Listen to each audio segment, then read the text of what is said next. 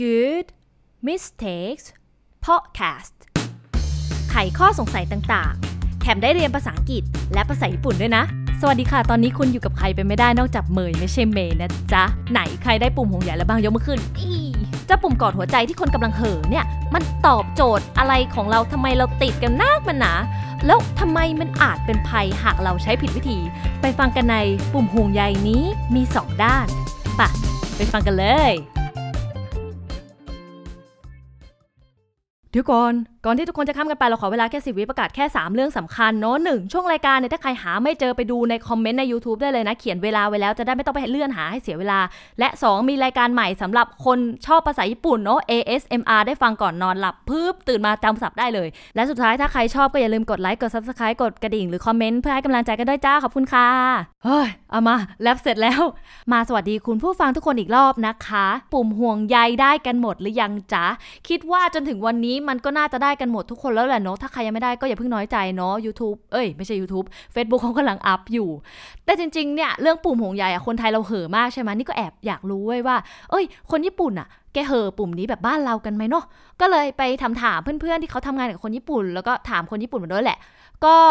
โดนถามกลันมาว่าคนญี่ปุ่นเขาไม่เล่นเฟซกันไม่ใช่เหรอ เออก็จริง สำหรับใครที่ไม่รู้นะคะ ก็ต้องขอบอกว่าคนญี่ปุ่นเนี่ยเขามีวัฒนธรรมแบบทวิตตาคารุจาก็คือทุกคนก็ไปสิงกันอยู่ในทวิตกันหมดนะจ๊ะ ส่วนใหญ่ถ้าเป็นมีใน Facebook หรือมีใน IG จริงๆ ก็จะเป็นแบบคนที่เขาอยู่ต่างประเทศ แล้วก็ต้องใช้สื่อตามประเทศนั้นๆ หรือไม่ก็เป็นอวตารเอาไว้โชว์เฉยๆ โดยเรื่องผิดพลาดในวันนี้ก็สั้นๆ เลยก็คือ เห่อ เห่อไง ใช้กดไปทั่ว บางทีก็กดไม่มองเลยว่า เอ้ยมันถูกจุดประสงค์ไหมแล้ว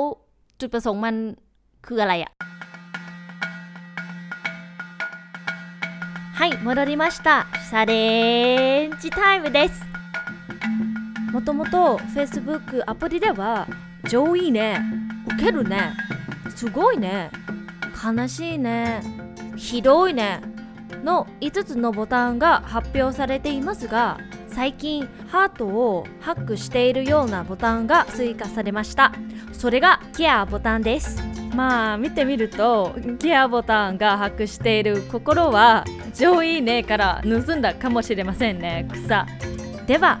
なぜこのケアボタンが作られたのでしょうか？うん。実はですね新型コロナウイルスがきっかけで人々がお互いを思う気持ちを表せる手段として作られたそうです。皆さんが友達や家族思っている相手へ心配しているよ。体に気をつけてね。という意味を込めてこのボタンをタップすることやクリックすることで伝えられるボタンとなっています。それに加えて Facebook のメッセンジャーアプリでは動く紫のハートも追加されているようです。今回追加されたケアボタンと紫色のハートは私にとってあの自分の気持ちを一方的に伝えるツールだけのではなくケアだから心配しているよという意味も伝えたいし相手も同じような気持ちを感じさせたいお互い心配しているという意味もあるかと思います皆さんもそう思いますかสรุปสั้นๆ ก่อนไปต่อ language focus point ปุ่มนี้เนี่ย มันถูกสร้างมาเพราะช่วงของสถานการณ์โควิด -19 เพื่อที่เราจะได้ให้กำลังใจ ซึ่งปืนและปืน พามกันและกันไง เข้าใจมุกฉันใช่ไหม ไปต่อเถอะ โอเค เออเราก็คิดว่าปุ่มนี้เนี่ย มันมีความพิเศษมากกว่าปุ่มไลค์หรือปุ่ม love ทั่วไป เพราะลองคิดดูนะ เวลาเราเจอโพสต์อะไรถูกใจ ถ้าเราชอบธรรมดาหรือแค่รับรู้อะไรเงี้ยเราก็กดแค่ไลค์ถูกไหมแต่ถ้าแบบชอบจริง ๆ มันก็จะกลายเป็น love ซึ่งมันเป็นเหมือน monologue ว่าเราต้องการบอกเขาว่าอะไร แต่ในขณะเดียวกันปุ่มห่วงใยเนี่ยมันไม่ใช่แค่การแสดงความรู้สึกส่วนตัวเท่านั้น แต่มันยังสื่อถึงความต้องการที่เราอยากจะให้คนที่ได้รับปุ่มเนี้ยรู้สึก ไปกับเราด้วย ซึ่งเรามองว่ามันเป็นกิมมิคที่น่ารักแล้วก็ใส่ใจในรายละเอียดมากกว่าที่มันจะมาเป็นปุ่มเนี้ย ไม่อย่างนั้นเขาคงออกมาตั้งแต่ต้นสถานการณ์โควิดแล้วแหละ แถมมันยังเอาไปต่อยอดได้อีกที่มีคนไปทำเป็นโปรแกรมดัดแปลงทำให้ไอ้รูปห่วงใยเนี่ยเราสามารถกอดอย่างอื่นที่ไม่ใช่หัวใจได้อะเราไปใส่อะไรก็ได้แทนหัวใจอะซึ่งเราว่ามันเออสื่อความเป็นตัวเราแถมยังเออเผยแพร่ให้คนอื่น เผยแพร่เผื่อแผ่ให้กับคนอื่น รู้สึกในแบบเดียวกันอะเราว่าแบบเออมันน่ารักอะแต่แต่แต่แต่แต่ มีข้อดีก็ต้องมีข้อเสียถูกต้องไหมความที่ปุ่มห่วงใยเนี่ยมันนอกจากสื่อความรู้สึกเรา แล้วเราก็อยากให้เขารู้สึกเหมือนเราใช่ไหมเพราะฉะนั้นข้อควรระวังที่เราจะต้องจำขึ้นใจเลย ไม่ควรไปกดปุ่มห่วงใย ในโพสต์ที่เราคิดว่าอาจก่อให้เกิดความเข้าใจคลาดเคลื่อน และอาจมีปัญหาตามมาภายหลังได้ ตัวอย่างเช่น การไปกดปุ่มห่วงใยในโพสต์ หรือคอมเมนต์ของเพศตรงข้าม หรือคนที่มีแฟนแล้ว แต่ต้องขอเกินก่อนว่านี่พูดให้สะกิดใจเฉยๆนะ เพราะว่ามันจะมีคนบางคนที่มีเพื่อนผู้ชายเยอะหรือเพื่อนผู้หญิงเยอะอย่างเช่นเราเนี้ยเราก็มีเพื่อนผู้ชายเยอะแต่เราก็รู้ไงว่าแบบพวกเวงนี่ยังไงก็เพื่อนช่างเองอะคือถ้าเพื่อนโสดเราโสดก็อาจจะไม่ได้มีปัญหาอะไรนอกจากว่าถ้าเพื่อนชอบเรา มันก็อาจจะมีเกิดอาการมีความหวังคาตาโอโมยบังเกิด อันนั้นก็อีกเรื่องหนึ่งแต่ถ้าเพื่อนเองนั้นมีแฟนนี่สิเรื่องใหญ่ และยิ่งถ้าแฟนเพื่อนไม่ได้รู้จักเราเป็นการส่วนตัวนะ โอ้โห ดราม่าเตรียมลงได้เลยจ้า แต่เดี๋ยวเดี๋ยวเดี๋ยวเดี๋ยวทางนี้ก็ต้องทำความเข้าใจทั้งสองฝ่ายเนาะเราไม่รู้จักเขาเขาไม่รู้จักเราการกังวลกันมันก็เป็นเรื่องปกติ เพราะฉะนั้นทางที่ดีที่สุดที่เราคิดออกก็คือเราต้องวางตัวให้ชัดเจนตั้งแต่แรกลดความเสี่ยงเนาะดังนั้นอีปุ่มห่วงใยนี่แหละก็อาจจะเป็นความเสี่ยงสำหรับคุณได้นะคะ สรุปแล้ว ใช้ปุ่มห่วงใยถูกจุดประสงค์มารอดพ้นช่วงโควิดกันเถอะจ้า มามามามาเรียน language focus point แล้วก็ตอนเนี้ยนอกจาก IG อะเรามี Facebook page แล้วจ้า นี่เสียงตบมือหรืออะไร สร้างเพจด้วยเพราะคิดว่าคนน่าจะเข้าถึงดูเช็คสับหรือถามอะไรกันอย่างเงี้ยง่ายกว่า แล้วก็แชร์ก็ง่ายกว่าด้วยเนาะโอเค มาเข้าเรื่องกัน สตาร์ทที่ 名詞กันเลยเอ่อศัพท์รอบนี้เป็น N2 N3 เหมือนเดิมเนาะ แต่ถ้าใครสมมุติอยากให้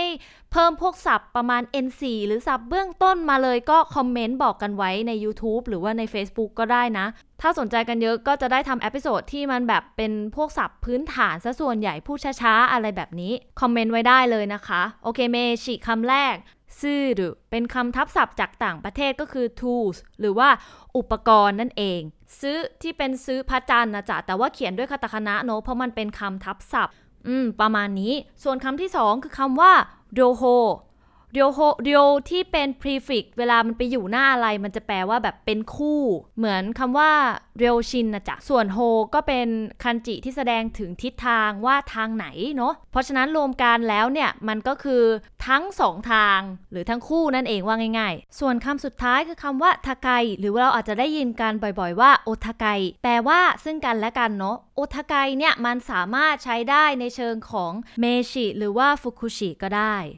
ไหนๆก็พูดต่อและต่อที่ฟุกุชิเลยแล้วกันฟุกุชิเนี่ยจริง ๆ แล้วถ้าแปลทับภาษาอังกฤษมันคือ adverb ก็จริง แต่มันไม่ได้ขยายแค่ verb ไง ขอแค่ไม่ใช่ noun เท่านั้นอะฟุกุชิสามารถเอาไปขยายได้หมดเลย ซึ่งฟุกุชิของญี่ปุ่นอะมันมีประเภทหลายประเภทมากๆ แต่เราจะไม่ขอเจาะลึกนะจ๊ะ ถ้าน้องๆ คนไหนสนใจจริงๆ เชิญอักษรเลยค่ะ เชื่อพี่ หนูได้เรียนเต็มที่แน่นอน พี่ผ่านมันมาแล้วโอ้ยขำแห้งเออพูดถึงขำเมื่อกี้ไกลจับคำว่าคุสะได้บ้าง คุสะเนี่ยมันเป็นคำแสลงของญี่ปุ่นเนาะก็ฝืนๆใส่มาคุสะเนี่ยให้ลองนึกก่อนว่าปกติคนญี่ปุ่นเวลาขำอะเขาจะพิมพ์ W ถูกปะซึ่งพอ W เยอะๆๆๆเนี่ย มันก็ดูเหมือนหญ้า คนญี่ปุ่น เลยย่อ การพิมพ์ W ให้เหลือแค่คุสะที่แปลว่าย่านั่นเองนะจ๊ะ โดยในความหมายสแลงมันก็จะแปลว่าแบบขำกากกากกากกากากอือหือเพิ่งสอนไปได้ครึ่งเดียวโอเค อยู่กับฉันก่อนอยู่กับฉันก่อนโอเค ให้กำลังใจกันได้ด้วยการกดไลค์กดแชร์จริง ๆ ให้กำลังใจมากๆขอบคุณค่ะทายอินสามวิ副詞 จบ 動詞 ต่อมา verb วันนี้ 3คำสวยๆคำแรกคือนุซุมุนุซุมุขโมยเนาะกุ๊บกิ๊บกิ๊บเก๋กันไปเนาะคำต่อมาคือคำว่า発表する 発表する เนี่ยมันแปลได้ค่อนข้างหลากหลาย ถ้าเป็นน้องม.ปลายอาจจะรู้จักกันในเชิงที่แบบวันนี้จะมา present อะไรอะ今日は何々何々について話話したいじゃない เออ 発表したいと思います อะไรแบบนี้ใช่ไหมแต่ถ้าเราเรียนลึกขึ้นไปเรื่อยๆเนี่ยเราก็จะรู้ว่า発表 เนี่ยมันสามารถใช้ในเชิงของการประกาศการรายงานอะไรต่างๆได้ เรียกได้ว่าเป็นคำสำคัญในชีวิตที่เราต้องใช้อะจริง ๆ มาส่วนคำสุดท้ายคือคำว่าซุยคะสึรุโดยคันจิตัวซุยเนี่ยถ้าทุกคนรู้จักคำว่าโอยคาเกดุที่แปลว่าไล่กวดอะค่ะเอ่อคันจิตัวนั้นเลยโอยไล่กวดใช่ไหมแล้วก็ขะขะที่คันจิตัวเนี้ยจะแปลว่า เพิ่ม ก็ให้นึกภาพว่าวิ่งไล่ไล่ไล่ไล่มาเพิ่ม ก็จะแปลว่าเพิ่มเติมเข้าไปนั่นเอง มาแล้วคงภาพของคันจิตัวคะที่แปลว่าเพิ่มไว้ก่อนนะ move มาที่บุงโปนะจ๊ะเริ่มกันที่ n2 ก่อนเลยเนาะนิ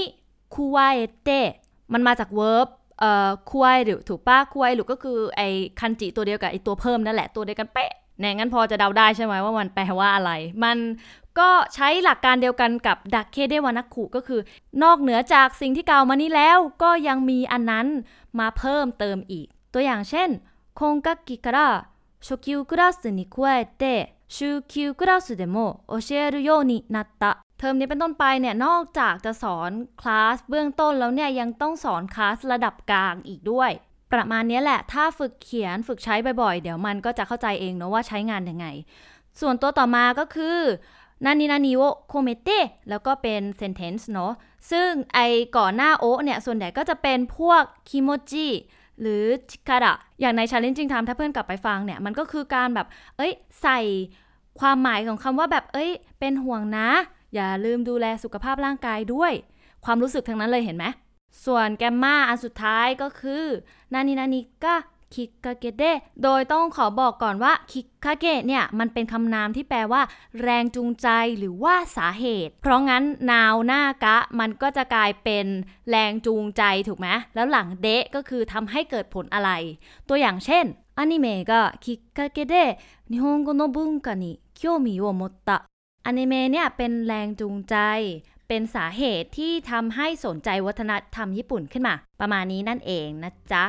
ก็หมดแล้วสำหรับ Language Focus Point ยาวมากๆ เพราะตั้งใจทำจริง ๆ อยากให้ทุกคนเข้าใจจริง ๆ เพราะฉะนั้นถ้ามีใครมีคำถามหรืออะไรเงี้ย พิมพ์ใส่ไว้ได้ใน comment เลยนะคะ ทั้งใน Facebook IG YouTube หรืออะไรเงี้ย แล้วถ้าชอบหรือคิดว่ามันเป็นประโยชน์ก็ไลค์แล้วก็แชร์กันให้เป็นจะเป็นกำลังใจให้เราเป็นอย่างมากเลย ขอบคุณมากๆเลยนะคะ ส่วนใครที่ยังไม่ได้ฟัง ASMR Sleepy ภาษาญี่ปุ่น นี่ไปลองฟังดูเลยจะได้รู้ว่ามัน work ไม่ work เนาะหรือถ้าใครมีหมวดหมู่ไหนที่แบบเฮ้ยพี่ทำให้หน่อยเป็นพิเศษอะไรอย่างเงี้ยพิมพ์บอกไว้ได้เลยค่ะ พิมพ์ล่วงหน้ายิ่งดีค่ะ เพราะว่า ASMR มันเหมือนง่ายนะ แต่แบบโดนแกงยับไปเลยจ้าคือทำนานโคตรๆแต่ก็แบบเออถ้าเพื่อนๆชอบก็จะทำอีกนะคะ โอเค ลาไปก่อนสำหรับวันนี้แต่อย่าลืมนะคะ learn from mistakes make good mistakes สวัสดีจ้า